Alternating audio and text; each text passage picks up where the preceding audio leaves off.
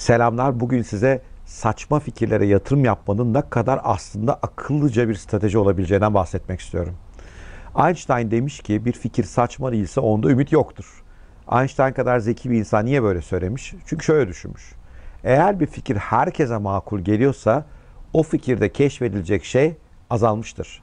Keşfedilecek şey azalmışsa da o fikirden büyük başarı elde etme ihtimali azalır. Neden? Çünkü herkes zaten onları keşfetmiştir. Herkes o alanda yatırımını yapmıştır, ürününü geliştirmiştir. Size de fırsat yoktur. Oysa başkaları hatta çoğu insan saçma buluyorsa ama siz o fikirde ümit olduğuna inanıyorsanız bir sebepten, bir bilginizden, bir öngörünüzden, bir tahmininizden dolayı o zaman o fikre yatırım yaparsanız çok başarılı olabilirsiniz. Yatırımdan kastım sadece parasal yatırım değil. O da mümkün tabii. Hisse senedi alabilirsiniz. Şirketin hisseleri olabilirsiniz. Startups'a yatırım yapabilirsiniz. Parasal yatırım. Ee, kariyer yatırımı hangi işte seçeceğinizi, nasıl bir şirkette çalışacağınızı seçebilirsiniz. Eğitim yatırımı hangi alanda büyük fırsatların doğduğunu görüp o alana doğru eğitim yatırımı yapıyor olabilirsiniz. Bir de hani çocuğu olanlar çocuklarını doğru alanda geliştiriyor olabilirler. O yüzden e, geleceğe yönelik büyük fırsatları görmek önemli. Bunlar sizi zengin edebilir, olağanüstü kariyerler yaşamanıza yardımcı olabilirler. Çocuğunuzun inanılmaz e, değişik bir alanda büyük bir başarı elde etmesine yardımcı olabilirler. Ama tabii bunlar bir yandan da riskli. Çünkü dedik ya fikirler ilk başta saçma gözüküyorlar. Niye saçmalar? Çünkü daha önce benzeri bir şey görmedik ve insanoğlunun beyni daha evvel benzerini görmediği şeylere tepki göstermek için tasarlanmış.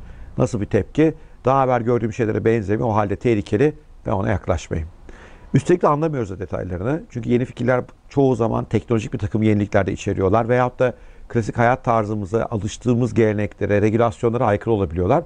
O yüzden de onlara saçma diyoruz. Mesela Bitcoin herhalde 100 yılın en salak saçma fikri olabilir değil mi?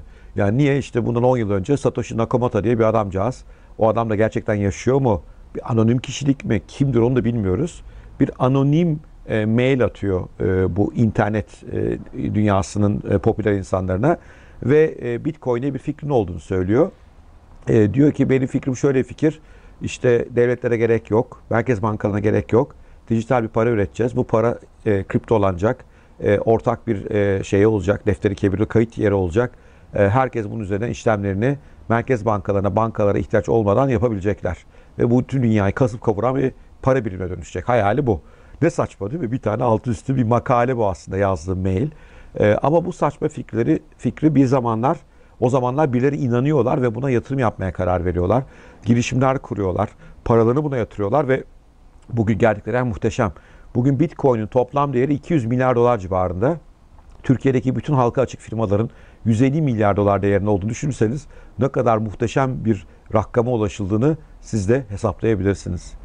Peki o zaman o insanlar niye ona yatırım yaptılar biz yapmadık? Birkaç sebebi var. Bir tanesi teknolojiden anlıyorlardı, bilimden anlıyorlardı. İkincisi risk almayı seviyorlardı. Üçüncüsü sanırım Satoshi Nakamoto'nun kendilerine benzer bir insan olduğu düşündükleri için bize geldiği kadar onlara saçma gelmedi. Ve o fikri aldı o insanlar bugünkü muhteşem Bitcoin dünyasını kurdular. Her şey saçma başlar. Dünyanın yuvarlak olduğunu söylendiği zaman ilk insanlara saçma geldi. Hatta bundan dolayı idama mahkum edilenler falan oldu biliyorsunuz. E, enginizasyon mahkemelerinde olan bitenleri. Uçabileceğimizi söylediğimiz zaman insanlara saçma geldi. Ay'a gidebileceğimiz fikri insanlara saçma geldi. Deniz altında gemilerle gideceğimiz fikri fantazi dünyasından ama bugün o fikirler gerçek.